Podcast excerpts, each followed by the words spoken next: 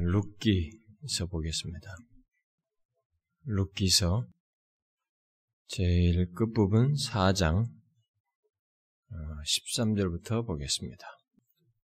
룻기 제가 가진 성경은 구약성경 407페이지 룻기 4장 13절부터 22절 끝절까지 우리 한 절씩 교독해 보도록 합시다. 이에 보아스가 루스를 맞이하여 아내로 삼고 그에게 들어갔더니 여호와께서 그에게 임신하게 하심으로 그가 아들을 낳은지라.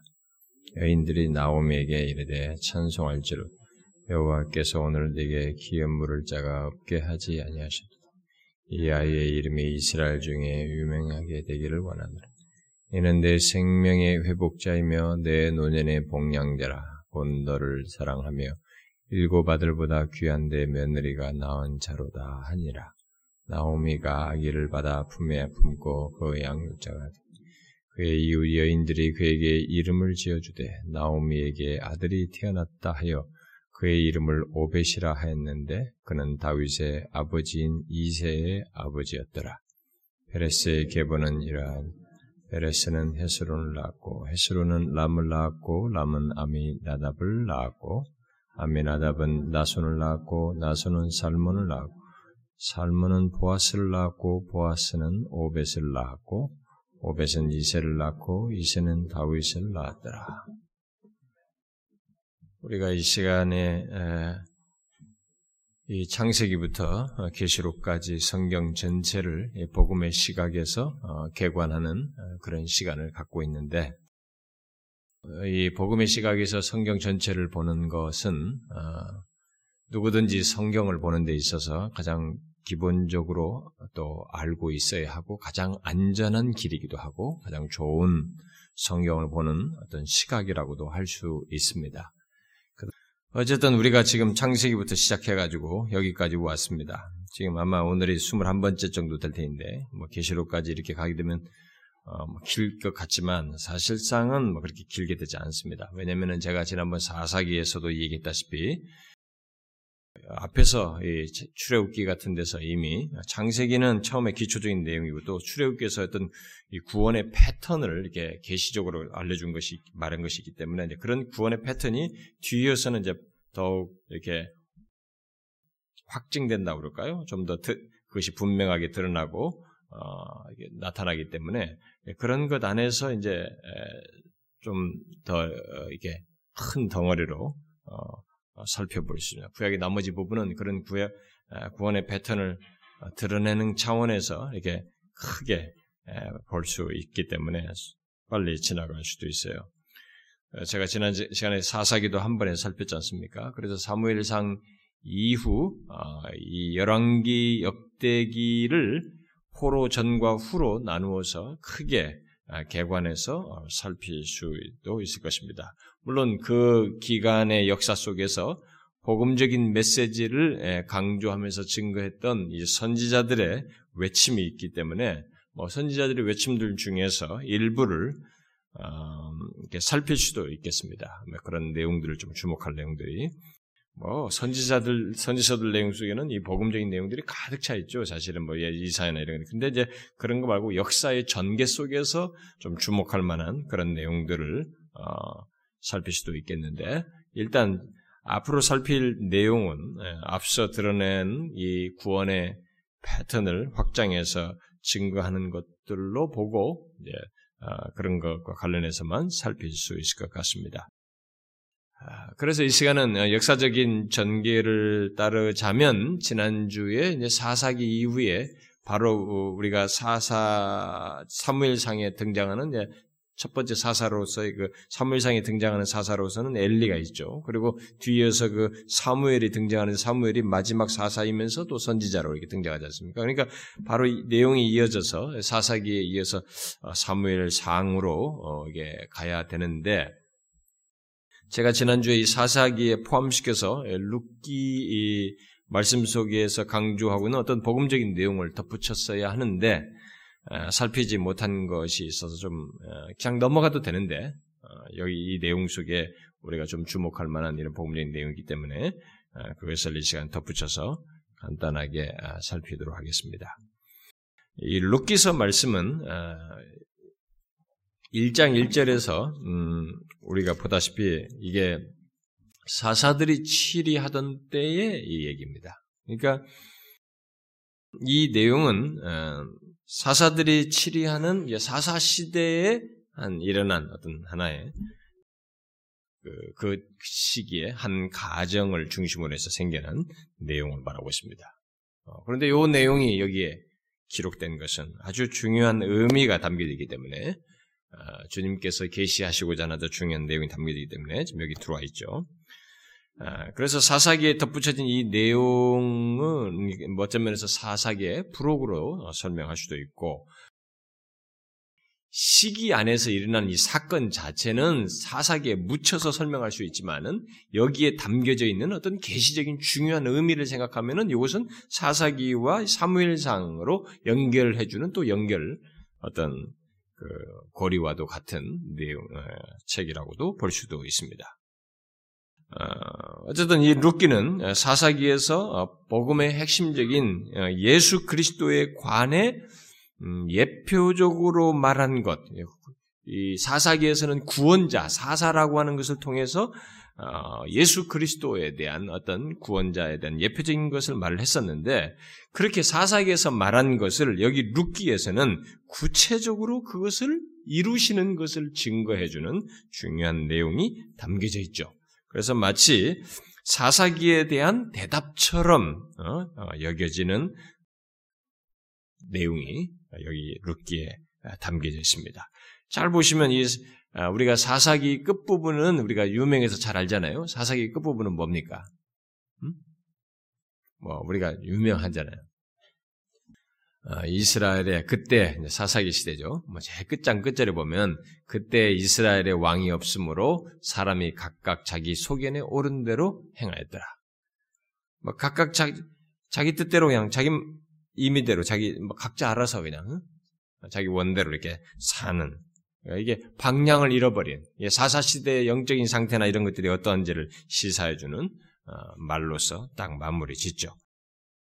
그래서 그런 면에서 이렇게 사사시대는 좀 암울하고, 좀 뭔가 영적으로 이렇게 침울한 그런 분위기에 있는데, 그런 분위기에, 그런 사사기의 분위기에 이 룻기는 명확한 한 가지 대답을 밝혀주고 있어서 아주 중요한 내용이 있다, 중요하다고 할 수 있겠죠. 무엇이 여기 사사기에, 무엇이 사사기의 해답으로서 여기 룻기에 있다는 것인가? 뭐겠어요, 여러분? 무엇이 여기 사사기의 해답이 된다는 것이겠어요? 룻기에서 여러분 룻기의 핵심이 뭐겠어요? 룻기의 핵심. 룻기의 핵심 뭘까요? 예수의 족보. 그러니까 이제 뭐 굉장히 눈치가 빠른 거죠. 오늘 우리가 이제 족보를 읽었으니까, 그렇죠? 룻기를 잘 보시면. 하나님께서 그 영적으로 그 암흑 같은 정말 각기 소견에 옳은 대로 행하는 그런 사사 시대에서 자기 백성을 그 구원하기 위한 계획을 그런 사사 시대 속에 그 환경적인 그런 시대 속에서 열렬하게 또 치밀하게 진행해 나가고 계시다고 하는 것을 결국 그야말로 자기 백성들을 위해서 일하시는 하나님을 밀도 있게 볼 수 있어요. 그것이 사사기 전체에서도 이렇게 패턴 속에서 반복되는 것은 보이지만은 그런 것을 이 룻기는 구체적으로 아주 치밀하게 그걸 진행하고 있다는 것을 탁 증명해주는, 증거해주는 그런 내용을 담고 있죠. 여러분들이 그런 사실을 보고 있는지 모르겠어요. 룻기의 내용 속에서 사람들이 이제 많은 사람들이 인상 깊게 생각하는 것은 나오미와 루스 주로 이 두 사람에게 초점을 맞춰가지고 고부간의 아름다운 사랑 그리고 루스의 그런 신앙적인 결단과 부모 공경 또는 효 뭐 이런 내용들을 사람들이 많이 언급합니다. 물론 그런 내용이 여기 내포되어 있죠. 뭐 그 부인할 수 없습니다. 그러나 우리가 만일 여기 룻기에서 그런 정도의 내용만 본다면은 룻기는 여기 뭐 기록될 가치가 없는 거예요. 뭐 그야말로 우리나라나 이런 데서 보면 동양에서는 흔해 빠진 이 효사상의 하나의 무슨 그런 것을 다 말해주는 정도밖에 안 되는 것이죠. 근데 우리나라에 뭐 효에 대한 얘기는 뭐 에피소드가 굉장히 많지 않습니까? 뭐 심청전부터 해가지고 뭐 그런 거 많잖아요. 우리는 하여튼 그런 얘기는 많습니다. 근데 그 정도 수준의 것은 아니란 말이죠. 이 룻기는 그런 걸 말하기 위해서 여기에 기록된 게 아니죠. 성경 속에 이 하나님의 말씀 가운데 이것이 포함됐다고 하는 것은 룻기에 분명히 담겨져 있는 성경 전체를 관통해서 강조하고자 하는 어떤 하나님의 계시적인 중요한 내용이 담겨 있다고 봐야 되겠죠. 아마 실제로 그것이 있죠. 단순히 한 가정에 관한 신앙 이야기 정도가 아니라 나오미와 룻이 주요 등장인물로 지금 등장하긴 하지만 하나님께서는 룻기 말씀 속에서 사사기에서 볼 수 없었던 선명한 무엇을 하나를 밝혀주고 있습니다.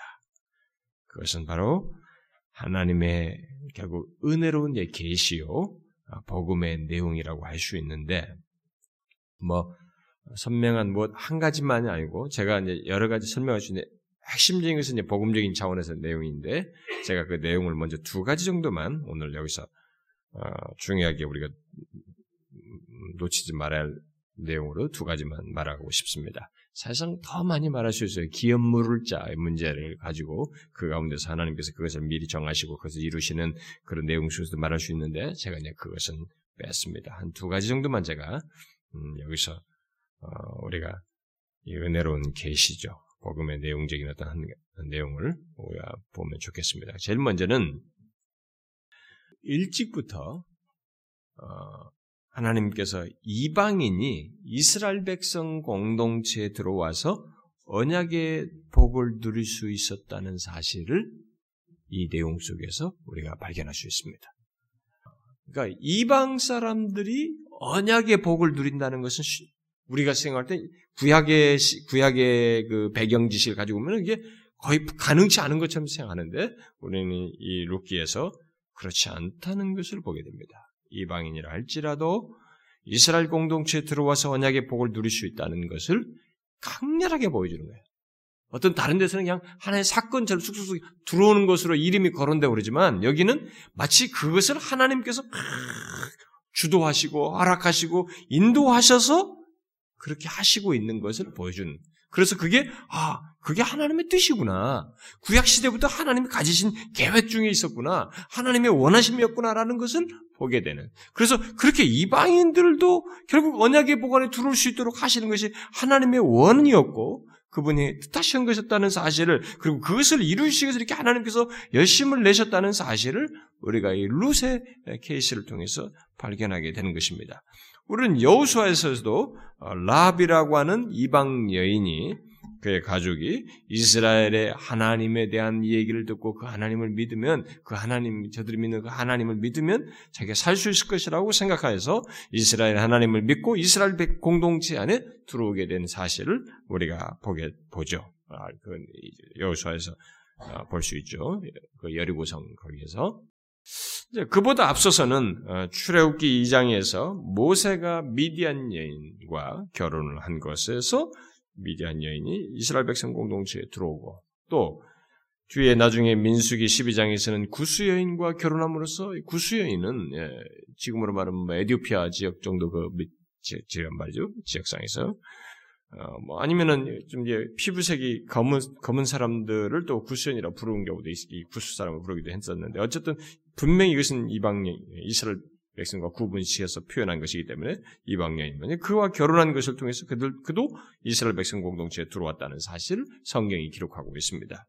자, 이런 내용들은 이스라엘 사람이 아니라 할지라도 이스라엘이 가진 하나님께 대한 믿음을 갖게 되면 이스라엘 백성들 공동체에 들어올 뿐만 아니라 그들과 결혼도 할 수 있다는 것을 시사해줘요.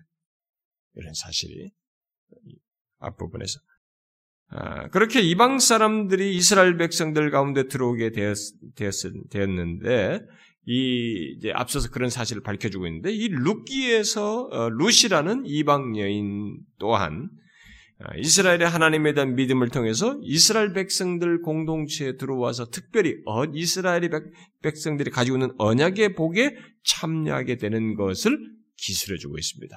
여기에서 그 시아비가 룻의 시아비가 나오미의 남편이 엘리멜렉이죠. 엘리멜렉이 이스라엘에 임한 아마 4.4 시대에 하나님께서 이들을 징계하셔서 아마 흉년이 들었다고 보여야겠죠. 아마 그랬을 거라고 봐집니다.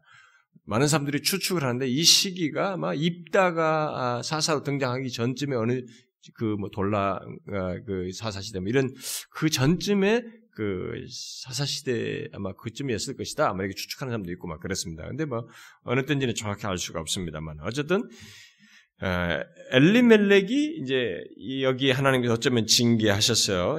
흉년이 들었을 때 그것에서 모압으로 이제 피신한 거죠. 모압으로 피신해가지고 거기서 이방 여인 이제 그 자녀들이 이방 여인 룻과 결혼을 하게 되고 그랬는데 그때 이 엘리멜렉의 자녀와 이 이방 여인 룻이 결혼할 때. 그때 당시에 결혼할 때에 우리는 룻이란 여인의 믿음에 대해서는 우리가 알 수가 없습니다.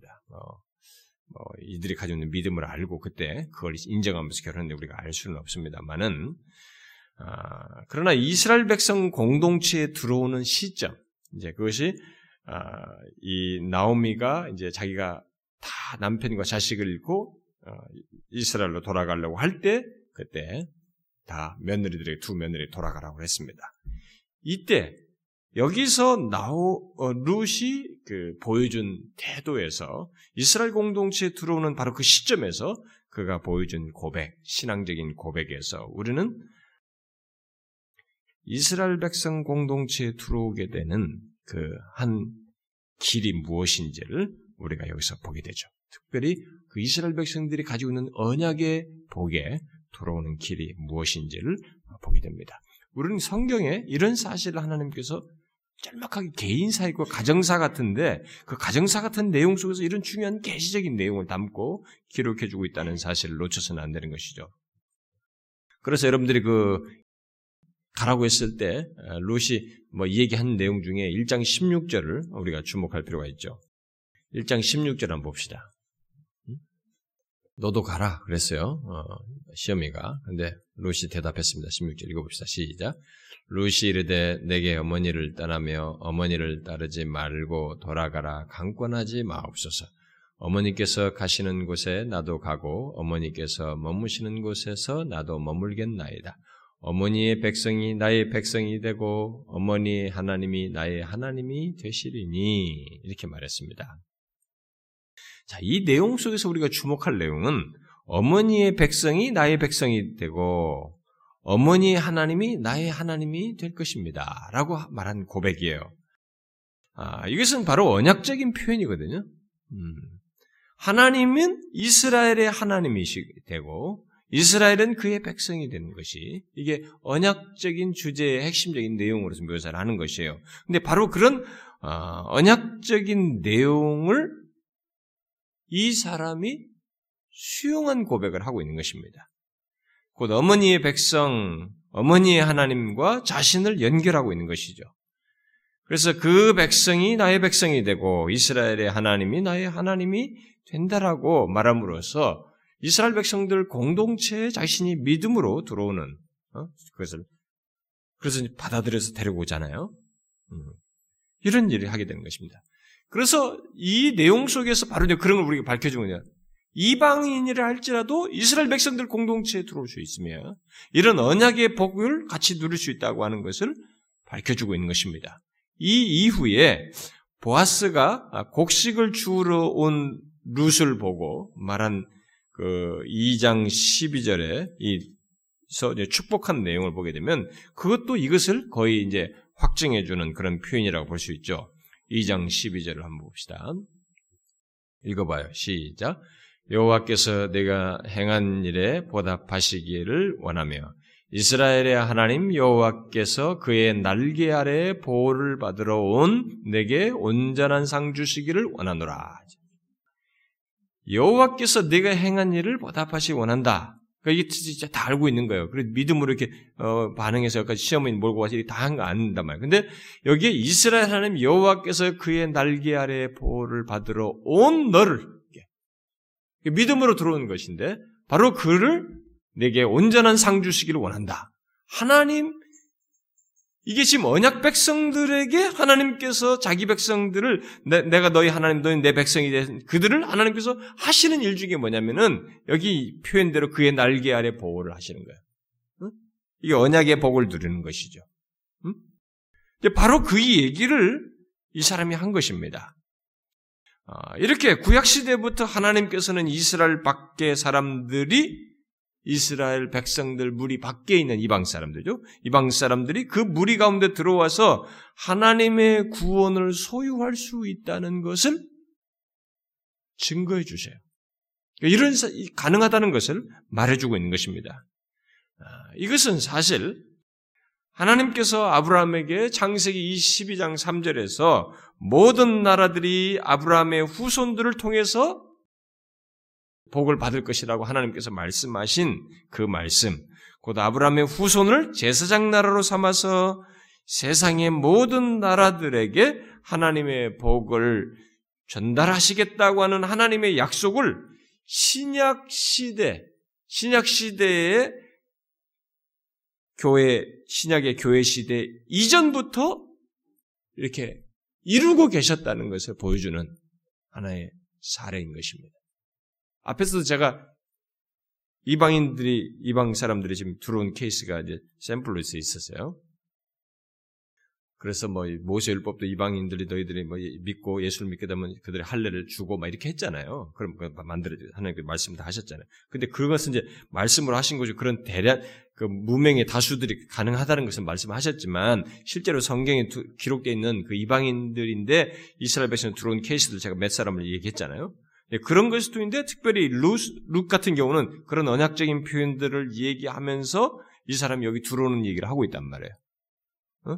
결국 이것을 통해서 우리는 생각하기에 하나님께서 창세기 12장 3절에서 아브라함에게 약속하셨을 때 그건 이 아브라함의 후손들이 제사장 나라로 삼아가지고 세상의 모든 나라들이 그를 통해서 하나님의 복을 받도록 하시는 이것이 신약의 교회 시대 이후에나 이루어지는 것이다 라고 이제 생각을 하는데 사실 그것이 실제적으로는 더 그렇게 됐어요. 그러나 알고 보니까 하나님께서 이미 이런 사실을 구약 시대부터 그 이전 시대부터 이루고 계셨다는 것을 보여주는 케이스이고 샘플이라는 것입니다. 분명히 하나님께서는 이스라엘을 다른 나라와 구별하여 거룩한 나라로 삼았고 그래서 이방인과 결혼하지 말라고도 말씀하셨어요. 결혼함으로써 그들이 섞이고 그들에게 영향을 받아서 우상을 섬기고 끌려가는 이런 것이 있을 것이니까 그걸 금하셨어요. 그럼에도 불구하고 모세가 미디안 여인과 구스 여인과 결혼한 것과 또 이 라합이나 룻 등이 이스라엘 공동체에 들어온 것에서 하나님은 설사 구약시대라 할지라도 그렇게 자신이 말씀하셨음에도 불구하고 구약시대라 할지라도 만일 누가 이스라엘이 믿는 하나님을 믿기만 한다면 들어올 수 있다는 거예요. 그런 하나님의 구원의 어떤 은혜의 문을 이렇게 열어놓으셨다는 사실을 이 룻기를 통해서 우리에게 말해주고 있는 것입니다. 그래서 중요한 것은 이방인이든 누구든 구약시대에도 하나님을 믿는 것이었어요. 이스라엘이 믿는 그 하나님을 믿는 것이었습니다. 그런데 이스라엘의 하나님은 그런데 구약의 이스라엘 백성들은 그런 하나님께서 그렇게 뜻을 나타내시고 본문을 열으시고 수용하시는 이런 태도를 충분히 반영하지 못했어요. 그런 그들에게 가진 그런 사명과 책임을 크게 통감하지 못했습니다. 오히려 다 폐쇄적이었어요. 믿음에 관한 하나님을 믿도록 하는 데 있어서만큼은 더 폐쇄적이었어요. 이상스럽게 이방인하고 하지 말라고 해도 결혼하는 데는 대단히 포용성을 하고 열심히 했음에도 이방인들 결혼하니 한두 번이에요. 그것 때문에 많은 사건이 벌어졌잖아요. 섞이고 말이죠. 그런 일이 그렇게 많았었는데 그런 일은 흔하게 했으면서도 불구하고 이스라엘 그들에게 하나님을 알게 하고 하나님을 믿는 자는 이 언약의 복에 들어올 수 있다는 것에 대해서는 그 하나님의 마음을 뜻을 반영하는 행동은 이들이 거의 하지 않았어요. 거의 통감하지 않았습니다. 여기서 보여준 하나님의 뜻을 그렇게 드러내지 못한 것이죠. 그러나 분명한 것은 하나님께서는 그의 구원사역의 초기 때부터 이방인들도 언약의 복을 공유할 수 있도록 하시고 그 배후에서 역사하셨습니다. 그 일을 할 수 있도록. 우리는 그런 하나님의 역사를 여기 룻에게서 더욱 상세하게 보게 되는 것입니다. 특히 룻기의 결론을 통해서 룻기서의 결론을 통해서 알게 됩니다만 우리는 이 한 이방 여인, 한 모압 여인에 대한 하나님의 참 세밀한 그런 열심을 보기도 하고 또 그것을 넘어서서 자기 백성들을 구원하기 위한 계획을 이루시는 더욱 큰 하나님의 은혜의 역사, 은혜의 열심을 여기서 룻기에서 보게 됩니다. 룻기는 그것을 딱 기록해놨어요. 그런 사실을. 그래서 우리가 이 룻기에서 발견하는 또 다른 은혜로운 사실, 제가 첫 번째 말고 두 번째로 말할 중요한 사실이 은혜로운 계시의 복음적인 내용이 바로 이 그 내용인 것입니다. 곧 하나님께서 룻을 통해서 자기 백성을 구원하기 위한 계획을 이루어 가시는 것이에요. 하나님께서 자기 백성들의 열악한 조건과 자격 없는 조건에도 불구하고 자신이 스스로 그들을 위해서 행하심으로써 그들을 구원으로 이끄시는 이런 역사를 여기 룻기에서 참 놀랍게 보게 되는 것입니다. 자, 계속 이 룻기를 생각할 때 배경적으로 생각해야 될 것은 이 룻기가 사사시대 배경 속에 나왔다는 것을 계속 염두에 두는 거죠. 바로 영적 암흑시대에 그야말로 사사기 끝절에서 말하듯이 모두 각기 소견에 옳은 대로 행할 때 우리는 하나님께서 그런 환경, 그런 시간이 흘러가고 사람들은 아무것도 감지 못하고 있을 그때에 하나님께서 자신이 세우시고자 하는 왕을 준비하고 있는 것을 보게 된 것입니다. 거기에 이 룻이 등장하는 거예요. 그리고 궁극적으로 그 준비하는 왕을 통해서 세상을 구원할 왕의 도래를 예비하시는 것을 보게 되는 것입니다. 그런 놀라운 사실을 이 룻기가 증거해주고 있는 것입니다. 사사기와 룻기 사이에 우리가 발견하는 놀라운 사실은 사사기 끝절이 보여주는 답답함, 침울함, 어두운 그림자. 참, 이 백성이 왕이 없으니까 이렇게 자기 소견대로 옳은대로 막 해가면서 방향이 없어 보이는 답답한 그들의 모습. 이게 사사기의 끝절이에요.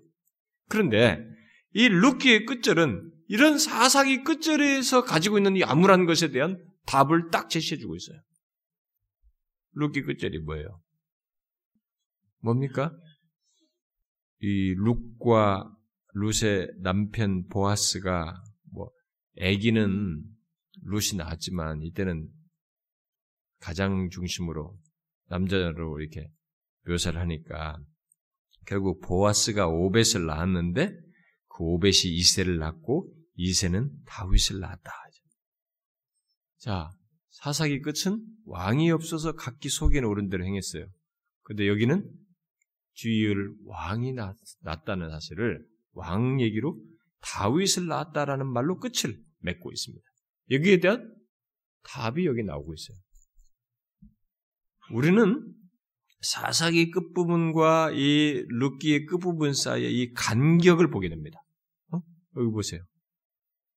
아무것도 없어요.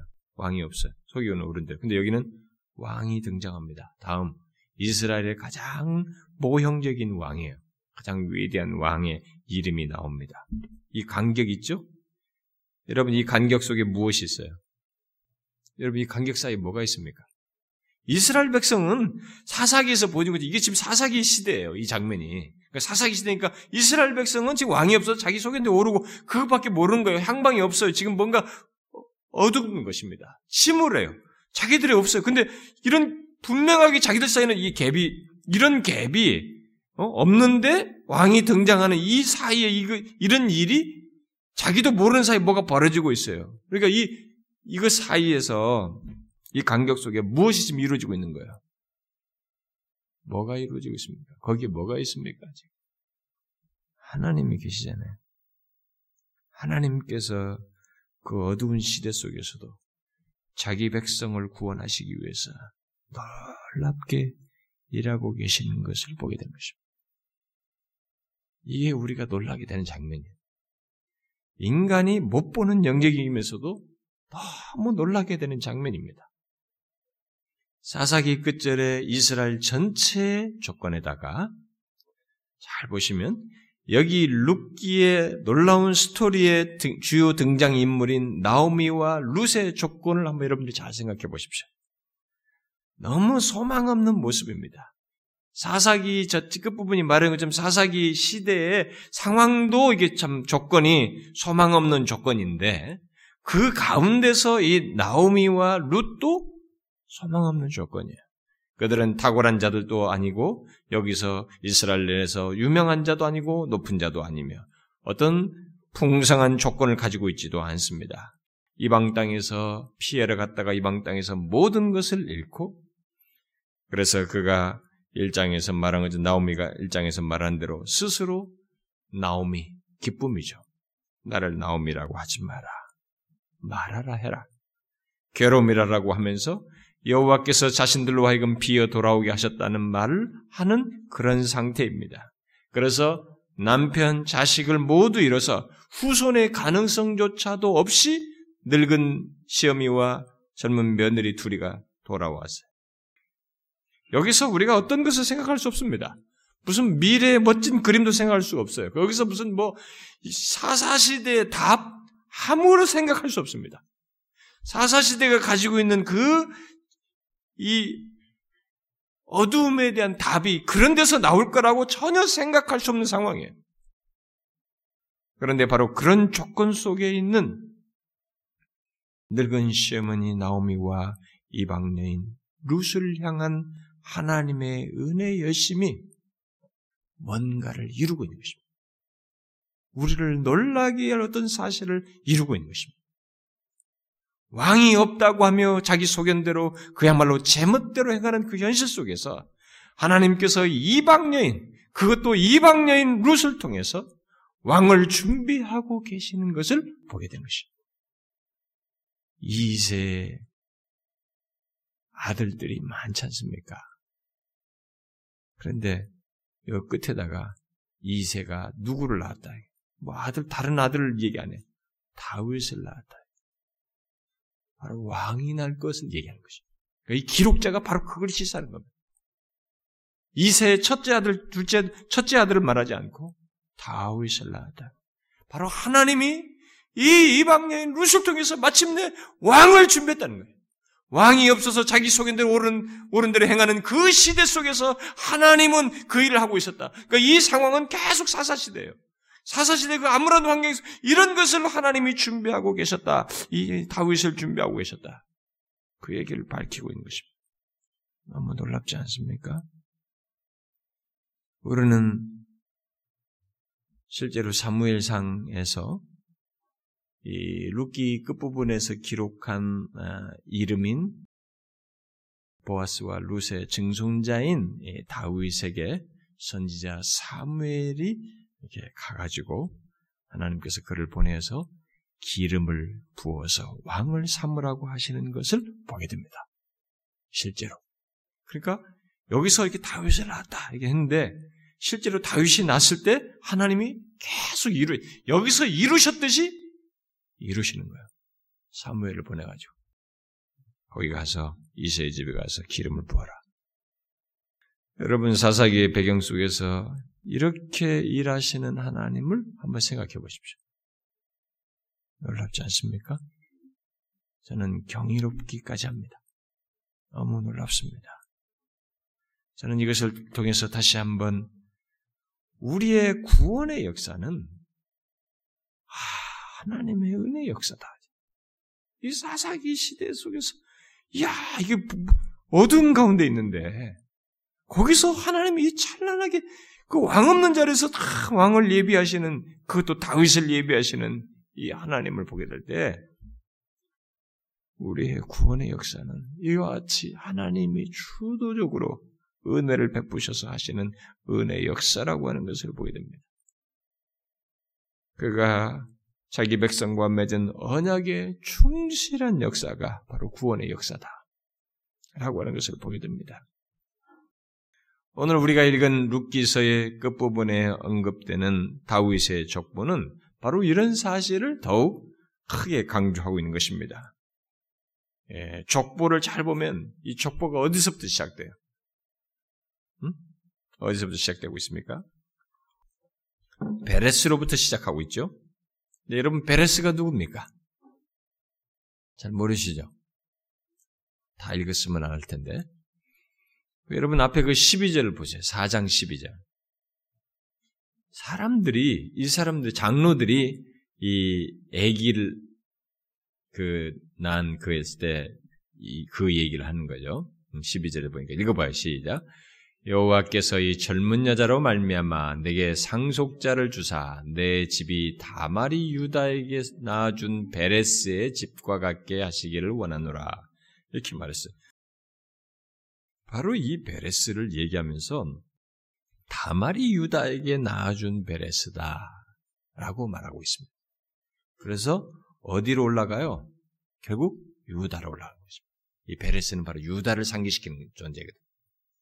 우리가 앞부분에는 창세기 하면서 얘기했습니다. 하나님이 그 가운데서 자식들이 있었는데 이 유다에 그 중에서 이 베레스 라인을 택하셨어요. 베레스로 나오는 것입니다. 그래서 다윗의 뿌리가 결국 유다 지파의 자손이라고 하는 것을 밝혀주고 있는 것입니다. 왜? 룻이 보아스를 통해 낳은 후손으로 다윗을 말하면서 유다까지 거슬러 올라가고 있을까? 자, 그럼 또 한 번 질문을 해야 되겠죠. 왜? 좋아요. 유다까지 얘기했어요. 그럼 왜 지금 굳이 유다까지 이 보아스를 통해서 룻이 낳은 자식이 후손의 이 다윗을 얘기하면서 왜 결국 유다까지 올라갔을까? 왜 유다까지 올라갔을까요? 이 룻기서는 아주 중요한 성경의 진리를 우리에게 밝혀주고 있는 겁니다. 왜 유다까지 올라갔어요? 네, 그렇죠. 야곱의 유언이 있었죠. 유다에게 한 그 유언이 예사로운 유언이 아니고 지금 이 말한 여기서 이 성취되는 것과 관련된 유언이죠. 한번 봅시다, 여러분. 옛날에 우리가 읽어봤겠습니다만은 성경에서 구속사를 얘기하면 중요한 부분이니까 그 창세기 끝 부분이죠. 49장. 창세기 49장 10절. 한번 읽어봅시다. 49장 10절 읽어봅시다. 시작. 규가 유다를 떠나지 아니하며 통치자의 지팡이가 그 발 사이에서 떠나지 아니하시기를 실로가 오시기까지 이르리니 그에게 모든 백성이 복종하리로다. 이렇게 했습니다. 이게 야곱이 자기 12 자손들을 이렇게 유언하는 중에 유다에게 이런 유언 중에 예언을 했습니다. 바로 그 가운데 다윗이 있는 거예요. 그래서 이 유다를 거론하면서 거기에 후손으로서 다윗이 있는 것을 지금 얘기하는 것입니다. 그리고 실제로 이제 우리는 이 룻기에서 바로 그런 연결고리를 말을 해주고 있고 유다까지 거론함으로써 지금 이 룻이 낳은 자식이 바로 그런 예언의 성취, 그러니까 다윗이 유다의 후손으로 왔다, 왕권으로서 왔다라는 것을 얘기하면서도 결국 어디까지 얘기하고 싶은 거예요? 여기 여러분들이 읽었다시피 실로가 오시기까지 이르리니, 그러니까 결국 메시아까지 연결시키는 거예요. 다윗의 후손으로 올 메시아까지 연결시, 유다를 거론했다는 것은 결국 그것을 시사하는 것이죠. 어쨌든 지금 이렇게 룻기에서 오벳을 낳은 걸 가지고 오벳의 다음인 이 다윗까지 말을 함으로써 하나님께서 왕이 없는 그 시절에 왕이 없어서 각기 소견대로 오른대로 행하는 그 시절에 왕을 준비하셨다라는 것을 밝혀줍니다. 그리고 실제로 자 다윗이 태어났죠. 태어난다고 말을 기록을 했잖아요. 그런데 다윗이 태어난 것 정도에서 끝나지 않고 다윗의 유다와 연결지어서 말한 내용을 실제로 하나님께서 다윗에게 얘기를 하시죠. 응? 여러분 한번 보십시다. 사무엘하 7장을 한번 보세요. 지금 읽은 내용들은 이런 구절들은 굉장히 신학적으로 중요한 거죠. 성경 전체 속에서 사무엘하 7장 12절부터 16절까지 한번 읽어봅시다. 사무엘하 7장 12절부터 16절 한 절씩 교독해 봅시다. 네 수완이 차서 내 조상들과 함께 누울 때 내가 네 몸에서 날 내 씨를 내 뒤에 세워 그의 나를 견고하게 하리라. 그는 내 이름을 위하여 집을 건축할 것이요 나는 그의 나라의 왕위를 영원히 견고하게 하리라. 나는 그에게 아버지가 되고 그는 내게 아들이 되리니 그가 만일 죄를 범하면 내가 사람의 매와 인생의 채찍으로 징계하려니와 내가 네 앞에서 물러나게 한 사울에게서 내 은총을 빼앗은 것처럼 그에게서 빼앗지는 아니하니라. 다 같이 읽읍시다. 내 집과 내 나라가 내 앞에서 영원히 보존되겠고 내 왕위가 영원히 견고하리라 하셨다라. 여기서 이제 이게 소위 다윗과 맺은 언약의 묘사로 다윗 언약으로 묘사를 합니다. 결국 이렇게 해서 다윗의 왕권의 영원한 견고히 설 것을 말하면서 다윗 왕권의 영원히 서는 그 모습을 나중에 메시아를 통해서 이루실 것을 얘기하신 거죠. 다윗 언약에는 바로 그것이 내포되어 있습니다. 그렇다고 하는 것을 뒤에 가서 우리가 더 확인하게 되는데 특별히 예수님이 이제 예수님의 그 오심을 마리아에게 예언을 하는 예수를 잉태할 것이라고 천사가 마리아에게 나타나서 얘기할 때 바로 그때 천사가 상기시킨 것이 이 다윗 언약이에요. 그러니까 이 왕권의 다윗을 얘기하면서 다윗의 왕권을 얘기했을 때 유다에서부터 다윗 이렇게 연결지었을 때 다윗 왕권을 했을 때 그것은 거기서 끝나는 게 아니고 바로 뒤에서 오실 메시아를 내포하고 있었던 것입니다. 자, 그것과도 관련된 구절을 하나 더 찾아보는 게 좋을 것 같아요. 자, 여러분 누가복음 1장을 한번 보세요. 누가복음 1장 31절부터 33절 읽어봅시다. 시작. 보라 내가 잉태하여 아들을 낳으리니 그 이름을 예수라 하라. 그가 큰 자가 되고 지극히 높으신 이의 아들이라 일컬어질 것이요 주 하나님께서 그 조상 다윗의 왕위를 그에게 주시리니 영원히 야곱의 집을 왕으로 다스리실 것입니다. 그 나라가 무궁하리라. 누굴 얘기해요? 지금 다윗의 왕위를 얘기하고 있습니다. 그래서 지금 여기 오늘 우리가 이 룻기에서 다윗을 거론하고 있는 것은 이 바로 이런 놀라운 사실을 연결지어서 얘기하는 거예요. 그렇게 성취될 다윗 왕을 결국 메시아를 하나님께서 사사시대 이방 여인 룻을 통해서 준비하고 계셨다는 사실. 우리가 생각 못할 일을 하나님이 그들이 그 창방을 알지 못하는 그 조건 속에서 행하고 계셨다는 것을 보여주는 것입니다. 결국 하나님께서는 그 같은 구원의 놀라운 계획을 성취시키기 위해서 여기 룻기에 등장하는 룻의 삶 가운데서 일을 행하시고 그 개인의 삶에서도 하시지만 그 개인의 삶에서도 은혜의 열심을 드러내시지만 궁극적으로 이 자기 백성을 구원하시고자 하는 이 사사시대와 같은 이 백성, 자기 언약 가운데 있는 이 백성들, 언약 가운데 있는 백성들을 구원하기 위한 하나님의 무궁한 계획, 큰 계획을 이렇게 그리스도와 연관된 그 계획을 실행하고 계셨다는 사실을 보여준 것입니다. 자, 사사시대에서 이방년이 와 애기 하나 낳았대. 근데 오베실에 사사시대 전체 민족 안에서 무슨 사건이에요? 그 동네 베들 땅에서만 자기들끼리 얘기할 얘기예요.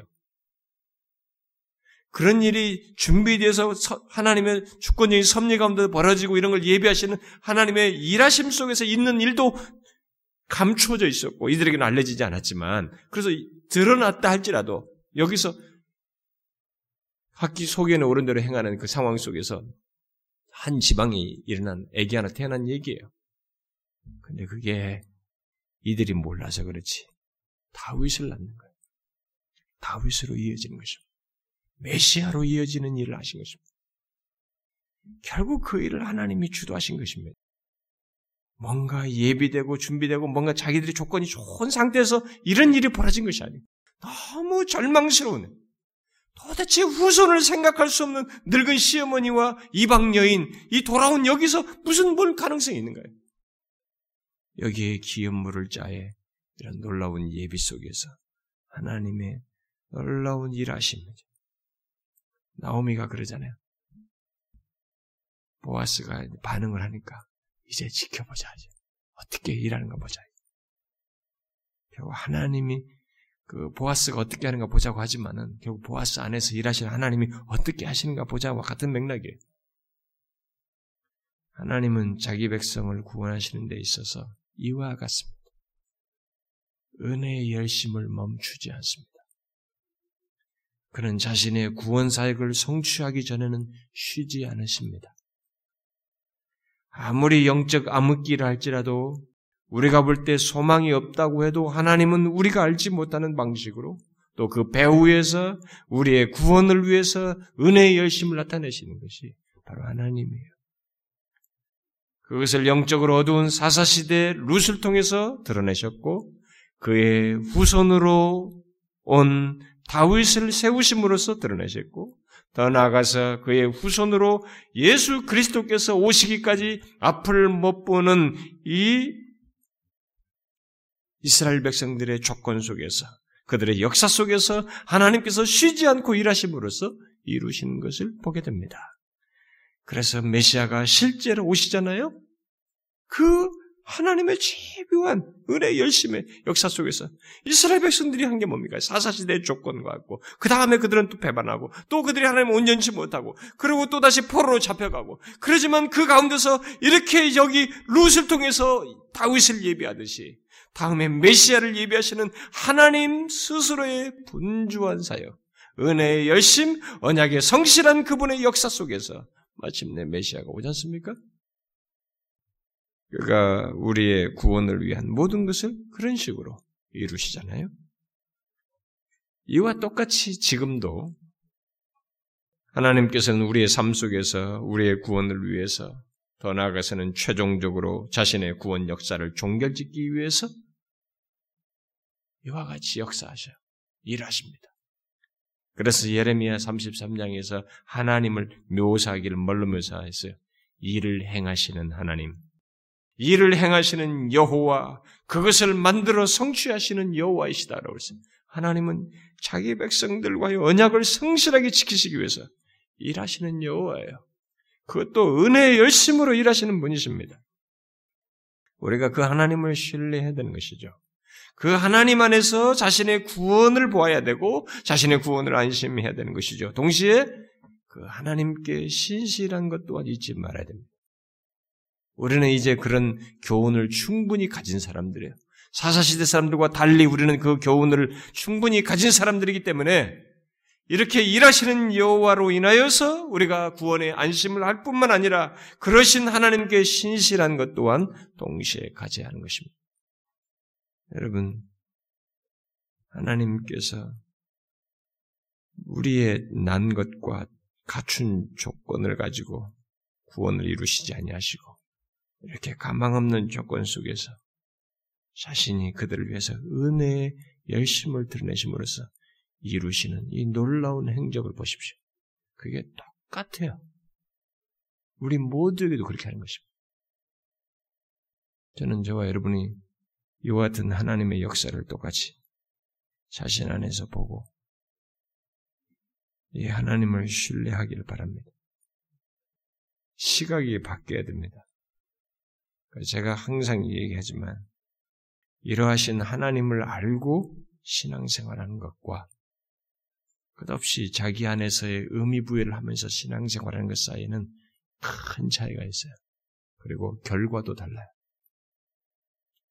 제가 처음부터 얘기했습니다만 우리는 창세기에서부터 계속 진짜 복음의 내용으로 가득 차 있습니다.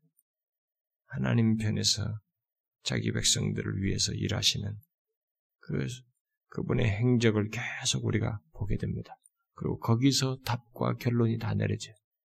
사사기 끝에 대한 결론, 하나님의 일하심 속에서 다윗을 낳는 것의 결론이 있듯이 그런 식으로 우리의 구원과 삶의 결론을 하나님이 허락하십니다. 하나님이 그것을 이루셔요. 그렇기 때문에 우리의 신앙과 삶의 근거나 중심이 그분의 은혜가 될 수밖에 없어요. 물론 이것을 기억하고 나의 신앙의 구원의 어떤 것에서도 의미와 가치를 나에게서 찾는 것이 아니고 이와 같이 은혜의 열심을 드러내시는 하나님에게서 찾아야 되는 것입니다. 그렇게 해서 마침내 오신 예수 그리스도 안에서 찾아야 하는 것입니다. 이게 바른 신앙이에요. 이게 건강한 신앙입니다. 저는 여러분들이 이런 부분에서 확고하길 바라요.